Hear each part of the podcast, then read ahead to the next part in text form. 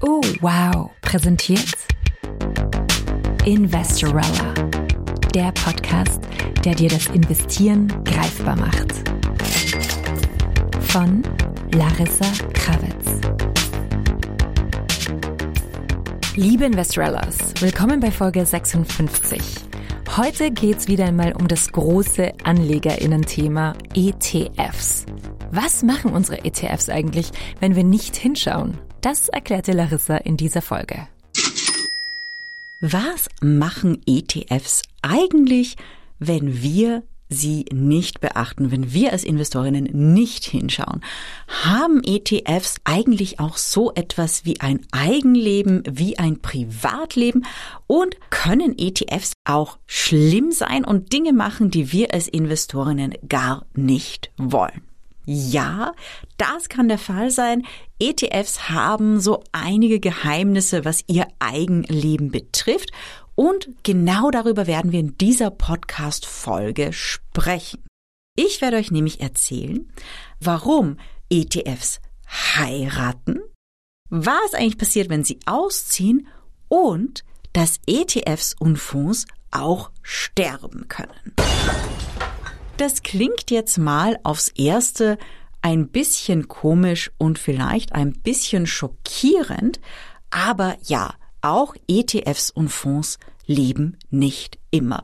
Und das ist etwas, das du als Investorin unbedingt wissen solltest, denn es kann für dich nicht hyper unangenehm werden, wenn ein ETF oder Fonds stirbt, aber es macht dir trotzdem unter Umständen ein bisschen Arbeit und kann auch zu ein bisschen einer ärgerlichen Situation führen.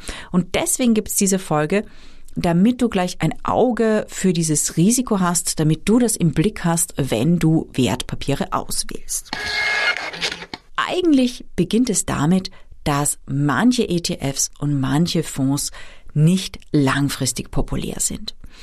Wir haben schon über Themen ETFs gesprochen und dass es eine langfristige Studie gibt, ein Working Paper darüber, dass Themen ETFs besonders dann lanciert werden, wenn dieses Thema super hot ist, super in den Medien gehypt und dadurch leider statistisch gesehen im Durchschnitt in den ersten fünf Jahren ihrer Existenz eine Underperformance gegenüber dem Breitmarkt erzielen. Also Themen ETFs, die sind zwar immer hot und gehypt, aber eigentlich sehr risikoreich für Investorinnen. Das heißt, da sollte man aufpassen.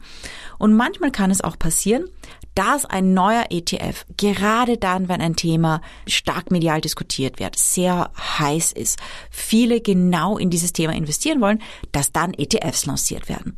Und manchmal kann es sein, dass solche Themen innerhalb von Monaten wieder abflachen dann hat die ETF-Gesellschaft sich die Arbeit gemacht, einen neuen ETF auf den Markt gebracht, vielleicht ungefähr zur gleichen Zeit wie andere ETF-Gesellschaften auch. Und dann kann es einfach sein, dass dieser ETF nicht gut geht. Es kann sein, dass das Volumen im ETF sehr klein bleibt. Und wenn das Volumen im ETF sehr klein ist, dann ist es schwer, den ETF profitabel zu betreiben. Was ist ein kleines Volumen? Das ist schwer zu sagen. Da gibt es keine ganz genauen Regeln, aber Daumen mal Pi sagt man, ein ETF unter 50 Millionen Euro, das ist schwer, den als Fondsgesellschaft profitabel zu betreiben. Und bei einem Fonds ist wohl die Grenze so bei 20, 30 Millionen Euro. Assets under Management, das heißt Fondsvolumen.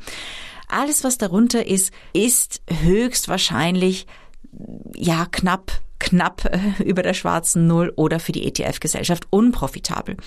Natürlich wollen ETF-Gesellschaften nicht ewig lang unprofitable Produkte haben und deswegen kann es sein, dass sie die Produkte einstellen. Es kann auch sein, dass ein Produkt, ein ETF oder Fonds über Jahre hinweg ganz gut läuft, aber dass dieses Thema halt einfach aus irgendeinem Grund unpopulär wird und dass es da viele Outflows gibt, dass Investorinnen einfach sehr viel Geld wieder abziehen und dass ein eigentlich gut laufender Fonds oder ETF unpopulär wird.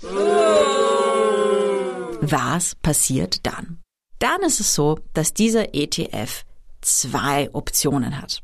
Entweder er heiratet oder er stirbt. Was ist mit heiraten gemeint? Heiraten, das ist so ein bisschen humorvoll formuliert. Nein, es läuten keine Hochzeitsglocken. Nein, ETFs bekommen keine weißen Kleidchen oder schwarzen Anzüge und es gibt auch keine Torte. Das, wovon ich spreche, ist die Fusion von ETFs oder auch Fonds. Das ist quasi die Heirat. Das heißt, wenn es zwei sehr ähnliche ETFs gibt und beide sind klein, das, was die Fondsgesellschaft dann machen kann, ist, die beiden zu fusionieren. Das versteht man so unter der ETF-Heirat. Was bedeutet das für dich als Investorin? Wenn du ein Produkt hältst, das liquidiert oder fusioniert werden soll, dann muss die Fondsgesellschaft dich informieren. Die können das nicht einfach machen, ohne es dir zu sagen. Das heißt, bitte schau auch einfach in dieses Postfach. Die meisten Broker haben auch so ein Online-Postfach. Da kommen alle möglichen Dinge, Bestätigungen. Bitte schau da auch gelegentlich rein, ob da nicht eine Fusions- oder Liquidationsnachricht für deinen ETF ist. Denn da würdest du das erfahren. Wenn sowas passiert, dann wende dich am besten gleich mal an den Kundenservice des Brokers, um da genauere Details herauszufinden oder sogar an die ETF-Gesellschaft. Die Kontaktdaten der ETF-Gesellschaft selbst, die findest du im Factsheet oder im KIT. Factsheet und KIT-Analyse, das ist alles im neuen Kurs Erfolgreich investieren mit ETFs im Detail drinnen, falls du dich bei diesem Thema noch nicht auskennst. Ganz wichtig zu beachten ist bei der ETF-Fusion, dass der ETF, mit dem dein ETF fusioniert, dann auch zu deiner Anlagestrategie passt. Ich sage dir mal zwei Beispiele. Sagen wir das erste Beispiel, es gibt einen sehr speziellen Aktien-ETF und den gibt's als ausschüttenden und als tesorierenden ETF. Und das ganze Volumen ist im tesorierenden drin, im ausschüttenden ist kaum Volumen drin, weil Investorinnen dieses Thema halt einfach tesorierend kaufen wollen.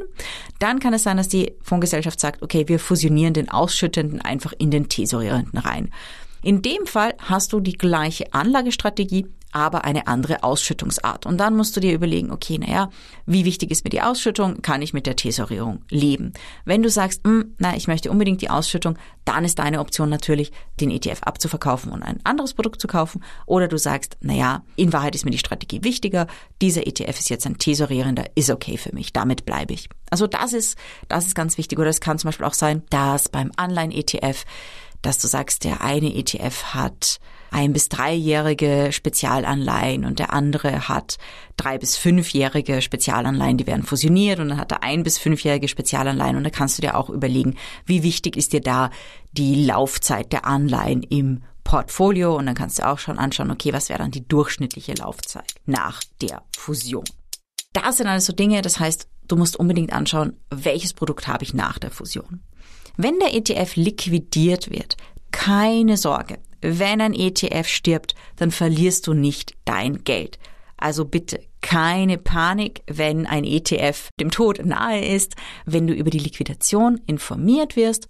Da werden dann einfach die Wertpapiere abverkauft und du bekommst dein Geld zurück. Das, was natürlich der Fall sein kann, ist, dass das eine gewisse Zeit dauert. Das heißt, das Kapital, das da investiert ist, ist während dieser Zeit blockiert. Also das kann ein bisschen unangenehm sein. Das heißt, wenn das für dich eine große Position ist, dann setz dich auf jeden Fall mit dem Kundenservice des Brokers auseinander und dann kannst du eben schauen, dass du den ETF vorher einfach nur ganz normal abverkaufen kannst, bevor diese Liquidierungsphase eintritt.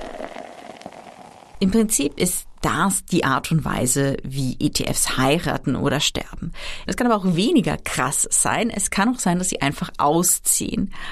Was ist mit dem Ausziehen gemeint? Also eine ETF- oder Fondsfusion, eine, ein ETF- oder Fondsliquidation habe ich eigentlich persönlich noch nie erlebt. Es hat noch nie eins der Produkte betroffen, die ich halte.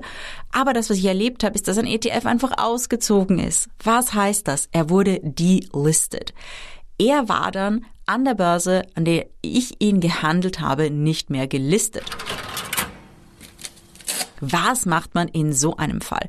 Es kann einfach sein, dass die ETF-Gesellschaft den ETF von der Börse nimmt und dann kannst du immer noch direkt deinen ETF-Anteil bei der Fondsgesellschaft natürlich wieder gegen Cash einlösen. Der ETF ist deswegen nicht weg, dein Geld ist auch nicht weg, aber du musst dich mit dem Broker auseinandersetzen um eben einen Modus zu finden, wie du deinen ETF wieder verkaufen kannst. Es kann sein, dass der dann noch an einer anderen Börse gelistet ist, dass du halt einfach den Handelsplatz anders wählen musst oder dass der Broker sagt, nein, das musst du jetzt im Direkthandel mit dem Anbieter machen. In einem solchen Fall, wenn du merkst, eins deiner Wertpapiere ist plötzlich nicht mehr gelistet, dann kontaktiere auf jeden Fall den Broker, Kundenservice des Brokers und schau mal, welche Möglichkeiten dir dann geboten werden. Nun, jetzt haben wir quasi über die Heirat, über den Tod, über das Delisting, also den Auszug von ETFs gesprochen. Und jetzt ist natürlich die Frage, wie viele ETFs betrifft sowas eigentlich? Ja, wie oft passiert das? Wie oft kann man mit sowas rechnen? Und da habe ich auch Daten herausgesucht von Refinitiv. Refinitiv Lipper ist eine Fondsdatenbank und auch ein Research House, also ein Finanzdatendienstleister. Und die haben für das Jahr 2022 evaluiert, wie viele ETFs es gab in Europa, wie viele neu dazugekommen sind und wie viele geheiratet haben, also fusioniert haben oder liquidiert wurden. Im Jahr 2022, wie viele ETFs wurden lanciert und geschlossen? Insgesamt war der Bestand der Datenbank von Lipper 3478 ETFs. Also das ist schon mal richtig, richtig, richtig viel. Und im Jahr 2022 wurden 374 neue Produkte auf den Markt gebracht und 41 ETFs wurden fusioniert oder liquidiert. Das heißt, man kann hier circa rechnen mit einem Prozent der ETFs. Also ein bisschen über, also in diesem Fall waren es 1,1 Prozent der ETFs, die im Bestand waren, wurden gemerged, also fusioniert oder liquidiert. Das ist nur die Zahl für das Jahr 2022. Lipper liefert leider im öffentlich ersichtlichen Research keine kumulativen Zahlen. Aber Lipper liefert diese Zahlen für Fonds und die habe ich euch ebenfalls mit gebracht. Und die sind ziemlich schockierend. Da hat das Magazin Fonds professionell getitelt am 26.01.23, die Sterberate von Fonds ist erschreckend hoch. Und da beziehen sie sich eben auch auf Daten von Refinitiv Lipper und da wurde eine Aufstellung gemacht und gemessen, wie viele Fonds seit 2012 fusioniert oder liquidiert wurden. Und von den Fonds, die 2012 aufgelegt wurden, also quasi vor zehn Jahren, bis zum Ende 2022, wurden von diesen Fonds, also die im Jahr 2012 aufgelegt wurden, 55,02 Prozent fusioniert oder liquidiert. Das heißt, allein in dieser zehnjährigen Spanne hat mehr als die Hälfte der Fonds nicht überlebt. Oh no. Woran liegt das? Schauen wir auch einfach in die Jahre danach. Also zum Beispiel auch von den Fonds, die 2014 aufgelegt wurden, wurden bis zum Jahr 2022 52,3 Prozent geschlossen. Warum ist das so? Tendenziell ist es so, dass sehr viele neue Produkte auf den Markt kommen und dass jede große Fondsgesellschaft, jede große Bank, die auch eine Fondsgesellschaft hat, ihre eigenen Produkte auflegt. Das heißt, es gibt immer sehr viele Produkte zum gleichen Thema mit der gleichen Strategie einfach von anderen Institutionen, weil natürlich jede Institution einen Teil dieses Trendkuchens haben möchte. Aufgrund dieser vielen Parallelprodukte gibt es natürlich immer dann einige, die sich durchsetzen, andere, die sich weniger gut durchsetzen, weil Investorinnen teilweise auch sehr oberflächlich vergleichen. Sagen wir mal, es gibt einen ETF, der einen Index trackt und der ETF von Fondsanbieter A hat eine TER, also Gebühren von 0,1 Prozent und der andere hat 0,2. Der mit 0,2 wird natürlich im Nachteil sein und es kann einfach sein, dass der günstigere sich sehr schnell durchsetzt und der etwas teurere kaum Volumen hat. Das ist einer der Gründe, warum relativ viele Fonds gemerged oder liquidiert werden. Ein anderer Grund ist auch, und das habe ich eben am Anfang dieser Folge schon erzählt, dass die Fondsgesellschaften Trends folgen. Wenn etwas medial gehypt wird, dann werden dafür schnell Produkte aufgelegt, um einfach Investorinnengelder einzusammeln. So, nun kennst du quasi das Gossip aus dem Privatleben der ETFs und die Frage ist natürlich, was kann ich als Investorin machen, damit mir das eher nicht passiert. Also wir haben gesehen, im Jahr 2022 knapp über ein Prozent der ETFs, die aufgelegt wurden, wurden in dem Jahr gemerged oder liquidiert. Und das, was man als Investorin natürlich machen kann, ist einfach gerade am Anfang zu schauen, okay, wie groß ist dieses Produkt schon? Wie viele Jahre gibt es dieses Produkt schon? Das ist natürlich keine Garantie, wie wir aus diesem Fondsbeispiel sehen, dass es meinen ETF in zehn Jahren auch noch geben wird. Aber wenn schon einiges an Volumen in diesem ETF drinnen ist, ist natürlich die Wahrscheinlichkeit, dass er von der Fondsgesellschaft eingestellt wird, niedriger. Juhu!